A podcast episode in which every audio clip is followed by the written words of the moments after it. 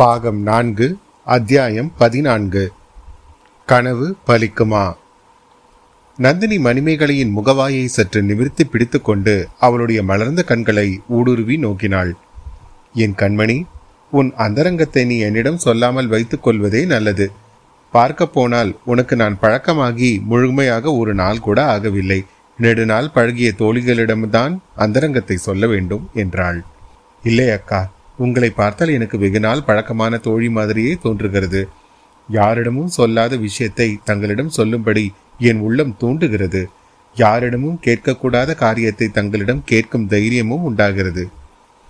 அப்படியானால் கேளடி என் கண்ணே. ஒருவெளி தோற்றம் என்று கதைகளில் சொல்லுகிறார்களே, அது உண்மையாக ஏற்படக்கூடுமா அக்கா? என் எதிரில் ஒருவர் இல்லாத போது அவர் இருப்பது போல் தோன்றுமா? சில சமயங்களில் அப்படி தோன்றும். ஒருவரிடம் நாம் அதிகமாக ஆசை வைத்திருந்தால் அவருடைய உருவம் எதிரில் இல்லாவிட்டாலும் இருப்பது போல் தோன்றும். ஒருவரிடம் அதிகமான துவேஷம் வைத்திருந்தாலும் அவருடைய உருவம் தோற்றமளிக்கும். மாயக்கண்ணனுடைய கதையை நீ கேட்டதில்லையா மணிமேகலை? நம்பினை என்னும் கோபிகைக்கு கண்ணன் மீது ரொம்ப ஆசை. அவளுக்கும் கண்ணன் உருவம் இல்லாத இடத்திலெல்லாம் தோன்றுமாம். தூணையும் மரத்தையும் நதியின் வெள்ளத்தையும் கண்ணன் என்று கட்டி தழுவிக்கொண்டு போய் ஏமாற்றமடைவாளாம்.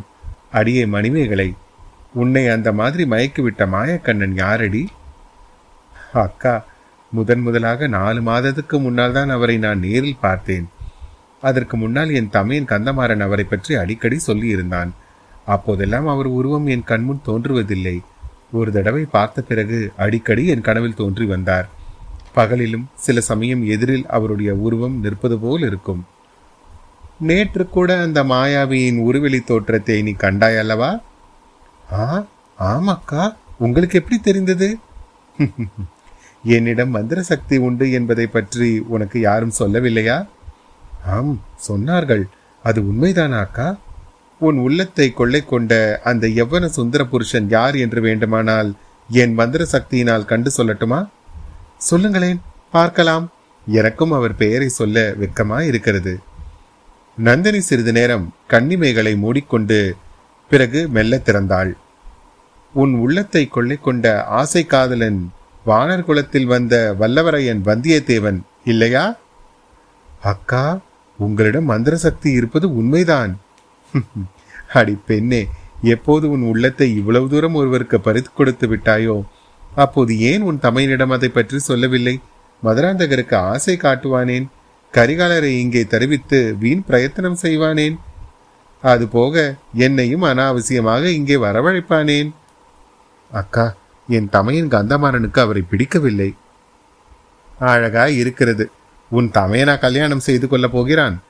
ஆனால் கந்தமாறன் தானே வந்தியத்தேவனை பற்றி உனக்கு சொன்னான் என்றாய். இங்கே அவனை கூட்டிக் கொண்டு வந்ததும் உன் தமையன் தானே? ஆமாம், கந்தமாறன் தான் அவரை பற்றி சொன்னான். அந்த புறத்துக்கு ஒரு நாளைக்கு அழைத்து கொண்டும் வந்தான். ஆனால் பிற்பாடு அவன் மனம் மாறிவிட்டது. அதற்கு காரணமும் இருக்கிறது. தஞ்சாவூரில் என் தமையனை அவர் கத்தியால் குத்திவிட்டாராம். உங்கள் அரண்மனையிலே என் தமையன் காயத்தோடு படுத்து கிடந்தானாமே அக்கா. உங்கள் அன்பான பராமரிப்பினால் தான் அவன் உயிர் பிழைத்து எழுந்தானாமே. நான் செய்ததை உன் தமையன் அதிகப்படுத்தி கூறுகிறான். சரி, அது போனால் போகட்டும். இப்போது நீ என்ன செய்வாய்? உன் மனதை கவர்ந்தவன் இப்படி உன் தமையனுக்கு விரோதியாகிவிட்டானே. ஆனால் அவர் என்ன சொல்கிறார் தெரியுமா? அவர் என்றால் யார்? அவர்தான் அக்கா, நீங்கள் சற்று முன் பெயர் சொன்னீர்களே, அவர்தான். கந்தமாறனை அவர் குத்தவே இல்லை என்று ஆணையிடுகிறார். வேறு யாரோ குத்தி தஞ்சாவூர் கோட்டை மதில் ஓரத்தில் போட்டிருந்தார்கள் என்றும் அவர் எடுத்துக்கொண்டு போய் காப்பாற்றியதாகவும் சொல்கிறார். இதை எப்போதடி அவர் உன்னிடம் சொன்னார்? நேற்றுதான் அக்கா. நேற்று இந்த வந்தியத்தேவனை நீ நேரில் பார்த்தாயா என்ன? அவனுடைய ஒருவெளி தோற்றத்தை கண்டதாக அல்லவா கூறினாய்? அதுதான் அக்கா, எனக்கு ஒரே மனக்குழப்பமாய் இருக்கிறது. நேற்று நான் பார்த்தது அவரா அல்லது அவருடைய ஒருவெளி தோற்றமா என்றே எனக்கு புரியவில்லை. நேற்று நடந்தவற்றை எண்ணினால் எல்லாம் ஒரு கனவு மாதிரி இருக்கிறது. சில சமயம் மனிதர்கள் செத்துப்போனால் அவர்களுடைய ஆவி வந்து பேசும் என்று சொல்கிறார்களே, அது உண்மையா அக்கா? எங்கேயோ உச்சி முகட்டை பார்த்த வண்ணம். அடி பெண்ணே, நீ எதற்காக இந்த கேள்வி கேட்டாய்? உன் காதலனுக்கு அப்படி ஏதாவது நேர்ந்திருக்கும் என்று பயப்படுகிறாயா என்ன? உன் மனதில் இந்த சந்தேகத்தை யார் கிளப்பி விட்டார்கள்? இந்த அரண்மனையின் ஆவேசக்காரன் ஒருவன் இருக்கிறான். அவனை கூப்பிட்டு அனுப்பினேன். அவனை யாரோ நேற்றிரவு அடித்து போட்டு விட்டார்களாம். அவனுக்கு பதிலாக அவன் பொண்டாட்டி தேவராட்டி வந்தாள். அவள்தான் சொன்னாள், சிச்சி, இதையெல்லாம் நீ நம்பாதே. எனக்கும் நம்பிக்கை ஏற்படவில்லை அக்கா. வெறும் ஆவி வடிவமாய் இருந்தால் தொட முடியாதல்லவா அக்கா? ஆவியையும் தொட முடியாது, ஒருவெளி தோற்றத்தையும் தொட முடியாது. நீ ஏன் கேட்கிறாய்? உன் உள்ளத்தை கவர்ந்தவனை நேற்று நீ தொட்டு பார்த்தாயா என்ன? அதுவும் ஒரே குழப்பமாய் இருக்கிறது. தொட்டு பார்த்தது போலவும் இருக்கிறது, ஆனால் வேறு சில விஷயங்களை நினைத்து பார்த்தால் சந்தேகமாகவும் இருக்கிறது. நீ முதலில் நேற்று நடந்தது எல்லாம் விவரமாக சொல்லடி பெண்ணே. நான் உன் சந்தேகத்தை நிவர்த்தி செய்து வைக்கிறேன். ஆகட்டும் அக்கா, நான் ஏதாவது முன்பின்னாக உளறினால் கேள்வி கேட்டு தெரிந்து கொள்ளுங்கள் என்றாள் மணிமேகலை. பிறகு அவள் கூறினாள், நேற்று நான் கிட்டத்தட்ட இதே நேரத்தில் இங்கே இருந்தேன். நான் இந்த அறைக்குள் வந்து வேட்டை மண்டபத்திற்குள் ஏதாவது பேச்சுக்குரல் கேட்கிறதா என்று கவனித்து கொண்டிருந்தேன். பேச்சுக்குரல் கேட்டது. தடபுடலாக ஏதோ விழுகிற சத்தமும் கேட்டது. நான் என்ன செய்யலாம் என்று யோசித்து கொண்டிருக்கும் போதே இந்த கதவு அசைந்தது. நான் விளக்கை மறைத்து வைத்துவிட்டு காத்து கொண்டிருந்தேன். இந்த கதவிலேயே வட்டமான ஒரு சிறிய உட்கதவு இருக்கிறது. அதை திறந்து கொண்டு ஒரு உருவம் அங்கே வர பார்த்தது. அபாயம், அபாயம், என்னை காப்பாற்று என்று குரல் கேட்டது. குரலும் உருவமும் அவரை போல் தோன்றியதால் அவர் இந்த அறைக்கு வருவதற்கு உதவி செய்துவிட்டு விளக்கை தூண்டினேன். பார்த்தால் அவரேதான் அக்கா. மணிமேகலை, இது என்ன அதிசயமடி! விக்ரமாதித்தன் கதையை போலல்லவா இருக்கிறது உன் கதை? இன்னும் கேளுங்கள். நாலு மாதமாக கனவில் கண்டு வந்தவரை நேரில் பார்த்ததும் என் உள்ளம் பூரித்தது, உடம்பு சிலிர்த்தது. ஆனால் கள்ளக்கோபத்துடன் அவருடன் பேசினேன். பெண்கள் வசிக்கும் அந்த புறத்தில் எப்படி இப்படி திருட்டுத்தனமாக பிரவேசிக்கலாம் என்று கேட்டேன். அவரை கொல்லுவதற்காக யாரோ சிலர் துரத்தி கொண்டு வருவதாக கூறினார். உயிருக்கு பயந்தோடும் பயந்தாங்கொழி என்று பரிகாசித்தேன். அதற்கு தம்மிடம் ஆயுதம் இல்லை என்று சமாதானம் கூறினார். பிறகுதான் என் தமையனை அவர் முதுகில் குத்தியதை பற்றி கேட்டேன். இல்லவே இல்லை என்று சத்தியம் செய்தார் அக்கா. நீ நம்பி விட்டாயாக்கும். அப்போது நம்பும்படியாக தான் இருந்தது. ஆனால் பிறகு நடந்ததையெல்லாம் யோசிக்கும் போது எதை நம்புவது, எதை நம்பாமல் இருப்பது என்றே தெரியவில்லை. பிறகு இன்னும் என்ன அதிசயம் நடந்தது? அவருடன் பேசிக்கொண்டிருக்கும் போதே என் ஒரு காதினால் அடுத்த அறையில் ஏதோ சத்தம் கேட்கிறது போல் இருக்கிறது என்று கவனித்துக் கொண்டிருந்தேன். பல பேர் நடமாடும் சத்தமும் பேச்சு குரல்களும் கேட்டன. ஆகையால் அவரை கொல்லுவதற்கு யாரோ தொடர்ந்து வருகிறார்கள் என்பது உண்மையாகவே இருக்கும் என்று எண்ணிக்கொண்டேன். கேளுங்கள் அக்கா, அந்த சமயத்தில் இந்த பேதை மனம் எப்படியாவது அவரை காப்பாற்ற வேண்டும் என்று உறுதி கொண்டது. அவரை கொல்ல வருபவர்கள் யார் என்று தெரிந்து கொள்ளவும் விரும்பினேன்.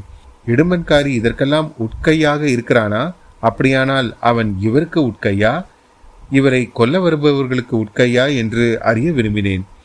வேட்டை மண்டபத்திற்குள் வரும் இரகசிய சுரங்க வழி இவ்வளவு பேருக்கு தெரிந்திருப்பதை நினைத்து திகில் உண்டாயிற்று. அதிலும் நீங்கள் இங்கே தங்கப் போகிறீர்கள் என்பதை எண்ணிய போது கவலை எனக்கு மிகவும் அதிகமாயிற்று. தகப்பனாரை கூப்பிடலாம் என்று நினைத்தால் அதற்கும் தைரியம் வரவில்லை. இவர் அந்த புறத்திற்குள் வந்திருப்பதை தகப்பனார் பார்த்தால் உடனே இவர் உயிருக்கே ஆபத்து வந்துவிடும்.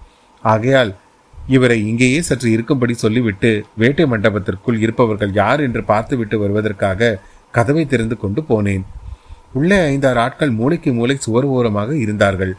என்னை பார்த்துவிட்டு அவர்கள் பிரமித்து நின்றதாக தோன்றியது. அவர்களை அவ்விதம் பார்த்ததில் என் மனதிலும் சிறிது பயம் உண்டாயிற்று. அந்த பயத்தை போக்கிக் கொண்டு கடும் கோபத்தை வரவழைத்து கொண்டு அவர்கள் யார் என்று கேட்பதற்காக வாயெடுத்தேன். அதற்குள் இந்த அறையில் என் தோழி சந்திரமதி மற்றொரு கதவு வழியாக அம்மா, அம்மா என்று கூப்பிட்டு கொண்டே வந்தாள். அவர் அங்கே இருப்பது எனக்கு உடனே நினைவுக்கு வந்தது. சந்திரமதி அவரை பார்த்துவிட்டு கூச்சல் போடப் போகிறாளோ என்று பயந்தேன். வேட்டை மண்டபத்திற்குள் இருப்பவர்களை மறுபடி பார்த்து கொள்ளலாம் என்று திரும்பினேன். சந்திரமதியையும் வழிமறித்து அழைத்து கொண்டு அந்த அறைக்குள் வந்து பார்த்தேன். அங்கே அவரை காணவில்லை. மாயமாய் மறைந்து விட்டார். யாராவது இங்கே இருந்தார்களா என்று சந்திரமதியை கேட்டேன். தான் பார்க்கவே இல்லை என்றாள். இன்னும் சிறிது தேடி பார்த்துவிட்டு மறுபடியும் வேட்டை மண்டபத்திற்குள் போனேன். அங்கேயும் நான் சற்று முன் பார்த்தவர்கள் யாருமே இல்லை. இடுமன்காரி மாத்திரம் முன் போலவே அறையை சுத்தம் செய்து கொண்டிருந்தான். சற்று முன்னால் இங்கே யாராவது வந்திருந்தார்களா? அவர்கள் எங்கே போனார்கள் என்று கேட்டேன். இடுமன்காரி, இங்கே ஒருவரும் வரவில்லை அம்மா என்று ஒரே சாதிப்பாய் சாதித்து விட்டான். அவன் வார்த்தையை என்னால் நம்ப முடியவில்லை. என் தோழி சந்திரமதியோ என்னை பரிகாசம் செய்ய ஆரம்பித்து விட்டாள். அக்கா, இன்றைக்கு உங்களுக்கு ஏதோ சித்தப்பிரமைதான் பிடித்திருக்கிறது. ஆள் இல்லாத இடத்திலெல்லாம் ஆள் இருப்பதாக தோன்றுகிறது என்றாள். பிறகு நீங்கள் எல்லோரும் கோட்டை வாசலை நெருங்கி வந்து கொண்டிருப்பதாக தெரிவித்தாள். தங்களை வரவேற்பதற்காக என்னை என் தந்தை உடனே அழைத்து வர சொன்னதாகவும் கூறினாள். உடனே நான் அரண்மனை வாசலுக்கு புறப்பட்டேன். சீக்கிரம் அங்கே வந்து விடுவதற்காக சந்திரமதி வந்த நடையில் சென்று இரண்டு கட்டுகளை தாண்டி மச்சுப்படி வழியாக ஏறி மாடத்தில் நடந்து போனேன். அப்போது மறுபடியும் ஒரு அதிசயத்தை பார்க்க நேர்ந்தது. அந்த வானர் குலத்து வீரர் நிலாமுற்றத்தை கடந்து மதில் சுவர் ஓரமாக போய்கொண்டிருந்தார். சுவரில் ஒரு மூங்கில் கழியை வைத்து ஏறி மதில் சுவரை தாண்டி குதிப்பதையும் பார்த்தேன். என் கண்களுக்கு அவ்வாறு தோன்றியது. அவையெல்லாம் உண்மையாக நடந்தனவா அல்லது என் சித்த பிரமையா என்று இன்னமும் எனக்கு நிச்சயமாகவில்லை. நந்தினி சிந்தனையில் ஆழ்ந்திருந்தாள். இந்த மாளிகை வாசலுக்கு சற்று தூரத்தில் அடர்ந்த மரங்களுக்கிடையே நேற்று மாலை அவள் பார்த்த இரு முகங்கள் மணக்கண் முன் தோன்றின. அவர்களை பிடிப்பதற்கு குதிரையில் ஆட்கள் ஏவப்பட்டிருந்தார்கள் என்பதையும் அவள் அறிந்திருந்தாள். அவர்கள் ஒருவேளை அதற்குள் பிடிபட்டிருப்பார்களா? பிடிபட்டிருந்தால் இங்கே கொண்டு வரப்படுவார்களா? அக்கா, உங்களுக்கு என்ன தோன்றுகிறது என்று கேட்டு நந்தினியின் சிந்தனையை தடை செய்தாள் மணிமேகலை. உனக்கு மோகப்பித்தம் நன்றாய் தலைக்கு ஏறி இருக்கிறது என்று தோன்றுகிறது என்றாள் நந்தினி. சந்திரமதியை போல் நீங்களும் என்னை பரிகாசம் செய்கிறீர்கள். நான் பரிகாசம் செய்யவில்லை அடி. நேரில் பார்த்து பேசிய உனக்கே உண்மையா கனவா சித்தப்பிரமையா என்று தெரியவில்லையே. நான் எப்படி சொல்ல முடியும்? இந்த அறையிலிருந்து வெளியேறி போவதற்கு வேற ஏதேனும் ரகசிய வழி இருக்கிறதா? எனக்கு தெரிந்த வரையில் வேறு ரகசிய வழி இல்லை அக்கா. நீயும் சந்திரமதியும் போன வழியில் அவனும் போய் மச்சுப்படி ஏறி போயிருக்கலாம் அல்லவா? அங்கே வழியில் பல பணிப்பெண்கள் இருக்கிறார்கள். அவர்களுக்கு தெரியாமல் கண்டிப்பாக போயிருக்க முடியாது. அதிசயமாய்தான் இருக்கிறது. இதை பற்றியெல்லாம் உன் தகப்பனாரிடம் நீ தெரிவிக்கவில்லையா? தெரிவிக்கவில்லை அக்கா. தகப்பனாரிடம் சொல்ல கூச்சமாகவும் இருக்கிறது, பயமாகவும் இருக்கிறது. ஒருவேளை அவர் இங்கே வந்திருந்ததெல்லாம் உண்மையாக இருந்தால்? ஆமாம் ஆமாம், புருஷர்களிடம் இதை பற்றி எல்லாம் சொல்லாமல் இருப்பதே நல்லதுதான். அவர்களுக்கு சொன்னாலும் புரியாது. என் தமையனிடம் சொல்லலாமா வேண்டாமா என்று யோசித்து கொண்டிருக்கிறேன். அவனிடம் சொன்னால் கட்டாயம் ரகலையாக தான் முடியும். உன் தமையனுக்கு இப்போது எப்படியாவது உன்னை கரிகாலனுக்கு கல்யாணம் பண்ணி வைத்துவிட வேண்டும் என்று இருக்கிறது. அக்கா, நீங்கள் தான் எனக்கு உதவி செய்ய வேண்டும். கந்தமாறனுக்கு உங்களிடம் ரொம்ப விசுவாசம். நீங்கள் சொன்னால் கண்டிப்பாக அவன் கேட்பான். அடி பெண்ணே, நான் என்ன நோக்கத்துடன் இங்கே வந்தேனோ அதற்கு விரோதமாக என்னுடைய உதவியை கேட்கிறாயே. வெகு கெட்டிக்காரி அடி நீ. அப்படியே கரிகாலருக்கு உன்னை மனம் செய்து கொடுக்கும் யோசனையை கைவிட்டாலும் மற்றவனை பற்றி உனக்கு ஒன்றும் தெரியாதே. அவன் உன்னை விரும்புகிறானா என்று கூட உனக்கு என்ன நிச்சயம்? அதை பற்றி நான் கவலைப்படவில்லை அக்கா. அவர் என்னை விரும்பினாலும் விரும்பாவிட்டாலும் பெண்களின் தலையெழுத்தே இப்படித்தான் போலும். புருஷர் எப்படி நடந்து கொண்டாலும் பெண்கள் அவர்களுக்காக உயிரை விட வேண்டியதென்று ஏற்பாடு ஆயிருக்கிறது. ஏதோ உன் அதிர்ஷ்டம் எப்படி இருக்கிறது என்று பார்க்கலாம்.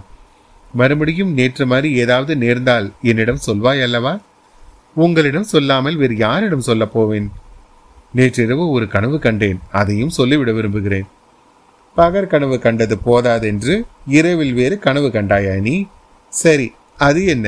மறுபடியும் அவன் கனவில் வந்து உன்னை ஏமாற்றி விட்டு போனானா? இல்லை இல்லை, இது வேறு விஷயம். நிஜமாகவே பயங்கரமாக இருக்கிறது. காலை நேரத்தில் காணும் கனவு பலிக்கும் என்கிறார்களே, அது உண்மைதானா அக்கா? முதலில் கனவை சொல், அதை கேட்கலாம். இன்னும் வேற யாரையாவது எண்ணி கனவு கண்டாயா? இவரை பற்றிதான். இவரை யாரோ ஒருவன் கத்தியால் குத்த வருகிறது போல் இருக்கிறது. இவர் கையில் ஆயுதம் ஒன்றும் இல்லை. ஆனால் தரையிலே ஒரு கத்தி பலபலவென்று மின்னிக்கொண்டு கிடந்தது. நான் அதை தாவி எடுத்துக்கொண்டு பாய்ந்தேன். இவரை குத்த வருகிறவனை முதலில் நான் குத்தி விடுவது என்ற எண்ணத்துடன் ஓடினேன். அருகில் சென்றதும் அவனுடைய முகம் தெரிந்தது. அவன் என் தமையன் கந்தமாறன். ஓ என்று அலறிக்கொண்டு விழித்தெழுந்தேன். என் உடம்பெல்லாம் வியர்வையினால் சொட்ட நினைந்திருந்தது. வெகு நேரம் என் கை கால்கள் நடுங்கிக் கொண்டே இருந்தன. கனவு அவ்வளவு நிஜம் போல் இருந்தது. அது ஒருவேளை பழித்து விடுமா அக்கா? அடி பெண்ணே, உன் மனம் உண்மையிலே குழம்பி போயிருக்கிறது. நிஜமாக நடந்தது பிரம்மை போல் தோன்றுகிறது. கனவுலே கண்டது நிஜம் போல் தோன்றுகிறது. நல்ல தோழி எனக்கு கிடைத்தாய். நான் தான் பைத்தியக்காரி என்றால் நீ என்னை விட ஒரு படி மேல் போய் விட்டாய் போ என்றாள் நந்தினி. இந்த சமயத்தில் சந்திரமதி உள்ளே வந்தாள். அவர்கள் வந்து கொண்டிருக்கிறார்களாம், வீரநாராயண ஏரியை தாண்டி விட்டார்களாம் என்று தெரிவித்தாள். அத்தியாயம் பதினான்கு நிறைவுற்றது. அத்தியாயம் பதினைந்து. ராஜோபச்சாரம். கடம்பூர் சம்புவராயர் மாளிகையில் முன்வாசலில் அன்று மாலை கண்டறியாத அற்புத காட்சிகளை கண்டது. கண்ணு கெட்டிய தூரம் ஜனங்கள் திரள் திரளாக நெருங்கி அடித்துக் கொண்டு நின்றார்கள். ஆண்களும் பெண்களும் சிறுவர்களும் சிறுமிகளும் வயோதிகர்களும் அக்கூட்டத்தில் இருந்தார்கள். பச்சை குழந்தைகளை இடுப்பில் வைத்துக் கொண்டு இளம் பெண்கள் எத்தனையோ பேர் அக்கூட்டத்தில் பல இன்னல்களை அனுபவித்துக் கொண்டு நின்றார்கள். அழுத குழந்தைகளிடம் அவற்றின் தாய்மார்கள், கண்ணே அழாதே, வீர தமிழகத்தின் மகாவீராதி வீரர் வீரபாண்டியன் தலை கொண்ட ஆதித்த கரிகால சோழர் வரப்போகிறார், அவரை பார்க்கும் பேறு பெற்றால் நீயும் ஒரு நாள் அவரை போல் வீரனாவாய் என்று சொல்லி சமாதானப்படுத்த முயன்றார்கள். இம்மாதிரியே காதலர்கள் தங்கள் காதலிகளிடமும் தாய்மார்கள் தங்கள் புதல்வர்களிடமும் ஆதித்த கரிகாலரை பற்றி சொல்லிக் கொண்டே இருந்தார்கள்.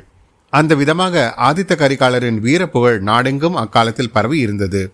பன்னிரண்டாவது பிராயத்தில் போர்க்களம் புகுந்து கையில் கத்தி எடுத்து பகைவர் பலரை வெட்டி வீழ்த்தியவரும், சேவூர் போர்க்களத்தில் பாண்டிய சைன்யத்தை முறியடித்து வீரபாண்டியன் பாலைவனத்துக்கு ஓடி பாறை குகையில் ஒளிந்து கொள்ளும்படி செய்தவரும், பத்தொன்பதாவது பிராயத்தில் வீரபாண்டியனுடைய ஆபத்துவிகள் படையை சின்னாபின்னம் செய்து அவர் ஒளிந்திருந்த இடத்தை கண்டுபிடித்து அவன் தலையை வெட்டி கொண்டு வந்தவருமான இளவரசரை பார்ப்பதற்கு யாருக்குத்தான் ஆர்வம் கொள்ளாமல் இருக்க முடியும்? இத்தகைய வீரபுருஷனை பற்றி சென்ற மூன்று நாலு வருஷ காலமாக பற்பல வதந்திகளும் உலாவி வந்தன. ஆதித்த கரிகாலருக்கு யுவராஜ பட்டாபிஷேகமான பிறகு சுந்தர சோழ சக்கரவர்த்திக்கும் அவருக்கும் மனத்தாங்கல் வந்துவிட்டது என்றும், ஆதித்த கரிகாலர் தமக்கு பின் பட்டத்துக்கு வருவதை சக்கரவர்த்தி விரும்பவில்லை என்றும் சிலர் சொன்னார்கள். முன்னொரு காலத்தில் காஞ்சியில் தனி ராஜ்யம் ஸ்தாபித்து பல்லவர் பெருங்குலத்தை தொடங்கி வைத்தது போல ஆதித்த கரிகாலரும் காஞ்சியில் தனி அரசை ஏற்படுத்த விரும்புகிறார் என்றார்கள் சிலர். அவருடைய தம்பியாகிய அருள்மொழிவர்மரிடம் சக்கரவர்த்தி அதிக அன்பு காட்டி பச்சாதாபமாக நடந்து கொள்வதில் ஆதித்த கரிகாலருக்கு கோபம் என்றார்கள் வேறு சிலர். இன்னும் சிலர் அதை அடியோடு மறுத்து கரிகாலரையும் அருள்மொழியும் போல் நேய பாவமுள்ள சகோதரர்கள் இருக்க முடியாது என்று சாதித்தார்கள். இளவரசருக்கு இன்னும் திருமணம் ஆகாமல் இருந்தது பற்றி பலர் பலவாறு பேசினார்கள். அரச குலத்து மங்க யாரையும் கரிகாலர் மணப்பதற்கு மறுதளித்து ஆலயபட்டர் மகளை மணந்து அரியாசனம் ஏற்றுவிக்க எண்ணியதுதான் தந்தைக்கும் மகனுக்கும் வேற்றுமை நேர்ந்த காரணம் என்றும் சிலர் சொன்னார்கள்.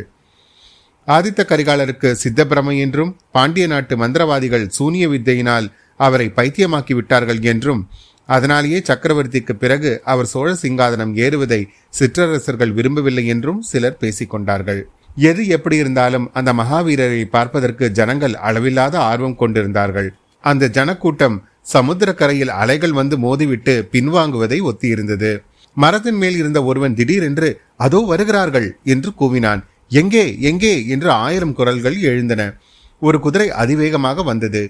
கூட்டத்தை சிறிதும் பொருட்படுத்தாமல் புகுந்து பாய்ந்து குதிரையின் காலடியில் சிக்கிக்கொள்ளாமல் இருக்கும்படி ஜனங்கள் இருவரமும் கூட்டத்தை சிறிதும் பொருட்படுத்தாமல் புகுந்து பாய்ந்து வந்தது. குதிரையின் காலடியில் சிக்கிக்கொள்ளாமல் இருக்கும்படி ஜனங்கள் இருபுறமும் நெருக்கி அடித்துக்கொண்டு நகர்ந்து கொண்டு வழிவிட்டார்கள். இளஞ்சம்புவராயன் என்று கத்தினார்கள். ஆம், வந்தவன் கந்தமாறன் தான். கூட்டத்தில் இருந்தவர்கள் கேட்ட கேள்விகளுக்கு பதில் சொல்லாமல் கந்தமாறன் வேகமாக குதிரையை செலுத்தி கொண்டு போய் கோட்டை வாசல் அருகே நிறுத்திவிட்டு கீழே குதித்தான். அங்கே நின்று கொண்டிருந்த சம்புவரையரும் பழுவேட்டரையரும் பார்த்து வணங்கிவிட்டு, இளவரசர் வருகிறார், ஆனால் சித்தம் அவ்வளவு சுவாதீனத்தில் இல்லை, திடீர் திடீர் என்று கோபம் வருகிறது. முன்னெச்சரிக்கை செய்வதற்காகவே வந்தேன். நல்லபடியாக ராஜோபச்சாரம் செய்து வரவேற்க வேண்டும். அவர் ஏதாவது தாறுமாறாக பேசினாலும் பதில் சொல்லாமல் இருப்பது நல்லது என்றான். இவ்விதம் கூறிவிட்டு அங்கே நிற்காமல் மேலே அண்ணாந்து பார்த்தான். முன்வாசல் கோபுரத்தின் மேல் மாடியில் அரண்மனை பெண்கள் காத்திருப்பது தெரிந்தது. உடனே கோட்டை வாசலில் புகுந்து உள்ளே சென்று அங்கே ஒரு பக்கம் இருந்த மச்சுப்படிகளின் வழியாக மேலே ஏறினான். பெண்கள் இருக்கும் இடத்தை அடைந்ததும் கந்தமாறனுடைய கண்கள் மற்றவர்களை பொருட்படுத்தாமல் நந்தினி தேவி இருக்கும் இடத்தை தேடி கண்டுபிடித்தன. அவள் அருகில் சென்று, தேவி, தங்கள் விருப்பத்தை நிறைவேற்றினேன். இளவரசரை அழைத்து வந்தேன். அதோ வந்து கொண்டிருக்கிறார். ஆனால் மதம் பிடித்த யானை போல் இருக்கிறார். அவர் எப்படி சமாளிக்கப் போகிறோமோ தெரியவில்லை என்றான். ஐயா, அதை பற்றி என்ன கவலை? மதம் பிடித்த யானையை அடக்கி ஆள்வதற்கு தங்கள் சகோதரியின் இரு கண்களாகிய அங்குசங்கள் இருக்கின்றனவே என்றாள் நந்தினி. மணிமேகலை, அக்கா, இது என்ன பேச்சு என்றாள். கந்தமாறன், மணிமேகலை, பழுவூர் ராணி கூறுவதில் தவறு ஒன்றும் இல்லையே. ஆதித்த கரிகாலரை போன்ற வீராதி வீரரை பதியாக பெற தவம் செய்ய வேண்டாமா என்றான். மணிமேகலை பதில் சொல்வதற்குள் நந்தினி குறுக்கிட்டு, ஐயா, இளவரசருடன் இன்னும் யாரேனும் வருகிறார்களா? ஆமாம், பார்த்திபேந்திர பல்லவனும் வந்தியத்தேவனும் வருகிறார்கள். நந்தினி மணிமேகலையை குறிப்பாக பார்த்துவிட்டு, எந்த வந்தியத்தேவன்? தங்களுடைய சிநேகிதன் என்று சொன்னீர்களே, அவனா? ஆம், அவனேதான். என்னை பின்னால் இருந்து குத்தி கொள்ள பார்த்த அந்த பரம சிநேகிதன்தான். அவன் எங்கிருந்தோ எப்படியோ வந்து குதித்து வெள்ளாற்றங்கரையில் எங்களோடு சேர்ந்து கொண்டான். இளவரசருடைய தாட்சிண்யத்திற்காக பார்த்தேன். இல்லாவிடில் அங்கேயே அவனை என் கத்திக்கு இரையாக்கியிருப்பேன் என்றான். மணிமேகலையின் முகம் சுருங்கி புருவங்கள் நெறித்தன. அண்ணா, அவர் உங்கள் முதுகில் குத்தியது உண்மையாக இருக்கும் பட்சத்தில் அவர் எதற்காக இந்த மாளிகைக்குள் வரவிட வேண்டும் என்றாள். கண்ணே, நீ பேசாமல் இரு. அதெல்லாம் புருஷர்கள் விஷயம். நேற்றைக்கு சண்டை போட்டுக் கொள்வார்கள், இன்றைக்கு கட்டி புரள்வார்கள் என்றாள் நந்தினி. கந்தமாறன் புன்னகை புரிந்து, அப்படியெல்லாம் ஒன்றுமில்லை. இளவரசரின் முகத்துக்காக பார்க்க வேண்டியதாயிற்று. கூடை கூடையாக புஷ்பம் கொண்டு வந்து இங்கே வைத்திருக்கிறீர்கள். ஓஹோ, நீங்கள் இங்கிருந்து பொழிகிற மலர் மழையினால் இளவரசரின் கோபம் தணிந்து அவர் சாந்தமடைந்து விடுவார் என்ற எண்ணமோ? அதோ வந்து விட்டார்கள், நான் கீழே போகிறேன் என்று சொல்லிவிட்டு விடுவிடுவென்று மச்சுப்படிகளில் இறங்கி போனான். அந்த முன்வாசலின் மேல் மாடத்திலிருந்து பார்க்கும் பொழுது கண்ணு கெட்டிய தூரம் பறந்திருந்த ஜனசமுத்திரத்தின் நடுவே சுழல் காற்றினால் ஏற்படும் நீர் சுழலை போல் ஓரிடத்தில் தோன்றிக் கொண்டிருந்தது. அந்த சுழலின் மத்தியில் அகப்பட்டு கொண்ட நாவாயை போல் மூன்று குதிரைகளும் அவற்றின் மேல் வந்த வீரர்களும் சில சமயம் தோன்றினார்கள். மறுகணம் ஜனசமுத்திரத்தின் பேரலையினால் அவர்கள் மறைக்கப்பட்டார்கள். அவ்விதம் ஏற்பட்ட சுழல் மேலும் மேலும் பிரயாணம் செய்து கோட்டையின் முன்வாசலை நெருங்கி கொண்டிருந்தது. கடைசியில் கோட்டையின் வாசலுக்கே வந்துவிட்டது. கோட்டை வாசலை அடைந்த மூன்று குதிரைகள் மீதும் வீற்றிருந்தவர்கள் ஆதித்த கரிகாலரும் பார்த்திபேந்திரனும் வந்தியத்தேவனும் தான். அவர்களை தொடர்ந்து வந்த யானை குதிரை பரிவாரங்கள் எல்லாம் வெகு தூரம் பின்னாலேயே அந்த பெரிய ஜனசமுத்திரத்தினால் தடை செய்யப்பட்டு நின்றுவிட்டன. மேல் மாடியிலிருந்து மலர் மாறி பொழிந்தது. ஆதித்த கரிகாலனும் வந்தியத்தேவனும் அண்ணாந்து பார்த்தார்கள். அங்கிருந்த பல பெண்களின் சுந்தர முகங்களுக்கு நடுவில் வந்தியத்தேவனுக்கு மணிமேகலையின் மலர்ந்த புன்னகை கூடிய முகம் மட்டும் தெரிந்தது. வந்தியத்தேவனும் ஒரு கணம் புன்முறுவல் செய்தான். உடனே தன் காரியம் எவ்வளவு தவறானது என்பதை உணர்ந்தவன் போல் வேறு திசையை நோக்கினான். அதே சமயத்தில் மேலே நோக்கி ஆதித்த கரிகாலனின் முகத்தில் முன்னை விட கடுகடுப்பு அதிகமாயிற்று. அவன் குதிரை மீதிருந்து கீழே குதித்தான். மற்ற இருவரும் குதிரை மீதிருந்து இறங்கினார்கள். அதற்குள் மறுபடியும் வாத்தியங்களின் கோஷம் முழங்க தொடங்கிவிட்டது. சற்று அடங்கியிருந்த ஜனசமுத்திரத்தின் ஆரவார பேரொலியும் மீண்டும் பொங்கி எழுந்துவிட்டது. விருந்தாளிகளும் அவர்களை வரவேற்பதற்கு வாசலில் நின்றவர்களும் கோட்டை வாசலுக்குள் புகுந்தார்கள். உடனே கோட்டை வாசல் கதவுகள் படார் படார் என்று சாத்தப்பட்டன. ஆதித்த கரிகாலன் திரும்பி பார்த்துவிட்டு, ஏன் இவ்வளவு அவசரமாக கதவை சாத்துகிறார்கள்? தஞ்சை கோட்டையில் என் தந்தையை சிறை வைத்திருப்பது போல் என்னையும் இங்கே சிறை வைக்க பார்க்கிறார்களா என்ன? என்னுடன் வந்த பரிவாரங்கள் என்ன ஆனது என்று கேட்டான். இரு கிழவர்களும் சில நேரம் திகைத்து போன் நின்றார்கள். பழுவேட்டரையன் முதலில் சமாளித்து கொண்டு, கோமகனே, இந்த சோழ சாம்ராஜ்யத்தில் உள்ள லட்சோப லட்சம் ஜனங்களின் அன்பு நிறைந்த உள்ளங்கள் தங்களையும் தங்கள் தந்தையையும் சிறைப்படுத்தி இருக்கின்றன. தனியாக சிறை வைப்பதை எதற்கு என்றார். இளவரசே, தங்களுடைய தரிசனத்திற்காக வந்திருக்கும் பெருந்திரளான மக்கள் இந்த சிறிய குடிசைக்குள் புகுந்தால் என்ன ஆவது? அவர்கள் வெளியில் நிற்கும் போது அக்கம் பக்கம் உள்ள தோப்புகள் எல்லாம் குரங்குகள் அழித்த மதுவனம் போல் ஆகிவிட்டன. ஜனக்கூட்டம் கலைந்ததும் தங்களுடன் வந்த பரிவாரங்களை உள்ளே அழைத்து வருகிறோம். அதுவரையில் தங்களுக்கு வேண்டிய பணிவிடைகளை செய்ய இங்கே பணியாளர்கள் பலர் இருக்கிறார்கள் என்றார் சம்புவராயர். இச்சமயம் கோட்டை வெளிவாசலில் ஜனங்களின் ஆரவாரம் அதிகமானது போல் கேட்டது. கரிகாலன் கந்தமாறனிடம் முன்வாசல் மேல் மாடிக்கு போக வழி எங்கே என்று கேட்டான். கந்தமாறன் மாடிப்படிகள் இருந்த இடத்தை சுட்டி காட்டியதும் கரிகாலன் அந்த பக்கம் நோக்கி விடுவிடு என்று நடந்து சென்றான். கந்தமாறனும் வந்தியத்தேவனும் பார்த்திபேந்திரனும் உடன் சென்றார்கள். சம்புவராயர் பழுவேட்டரையரை பார்த்து, இது என்ன, வழியோடு போகிற சனியனை விலைக்கு வாங்கியது போல் வாங்கி கொண்டோமே. இவனுடைய மூளை சரியாயிருப்பதாகவே தோன்றவில்லையே. சின்ன பிள்ளைகளின் பேச்சை கேட்டு இந்த காரியத்தில் தலையிட்டோமே என்றார். அப்படி என்ன மோசம் வந்துவிடப் போகிறது? காரியம் நடந்தால் நடக்கட்டும், நடக்காவிட்டால் போகட்டும் என்றார் பழுவேட்டரையர். காரியத்தை பற்றி நான் சொல்லவில்லை. நம் வீட்டில் இருக்கும்போது ஏதாவது ஏடாகுடமாக நடந்துவிடக்கூடாதல்லவா? நிமித்தம் ஒன்று சரியாக இல்லை. அவனோ மதம் பிடித்த யானை போல் இருக்கிறான். முகத்தில் கடுகடுப்பையும் நாக்கில் விஷத்தையும் பார்த்தீர்கள் அல்லவா? சில நாள் பல்லை கடித்து கொண்டு பொறுமையாக இருக்க வேண்டியதுதான். அந்த பல்லவன் பார்த்திபேந்திரன் அவனை கட்டுக்குள் வைத்திருக்க உதவியாய் இருப்பான். இன்னொரு துஷ்ட சிறுவன் பின்னோடு வருகிறானே, அவனை தான் எனக்கு பிடிக்கவே இல்லை. அவன் ஒற்றன் என்று கூட எனக்கு சந்தேகம்.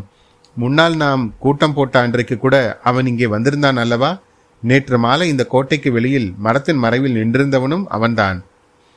அவன் என் மகனுடைய சிநேகிதன் அல்லவா? ஆகையால் அவனை பற்றி பயம் இல்லை.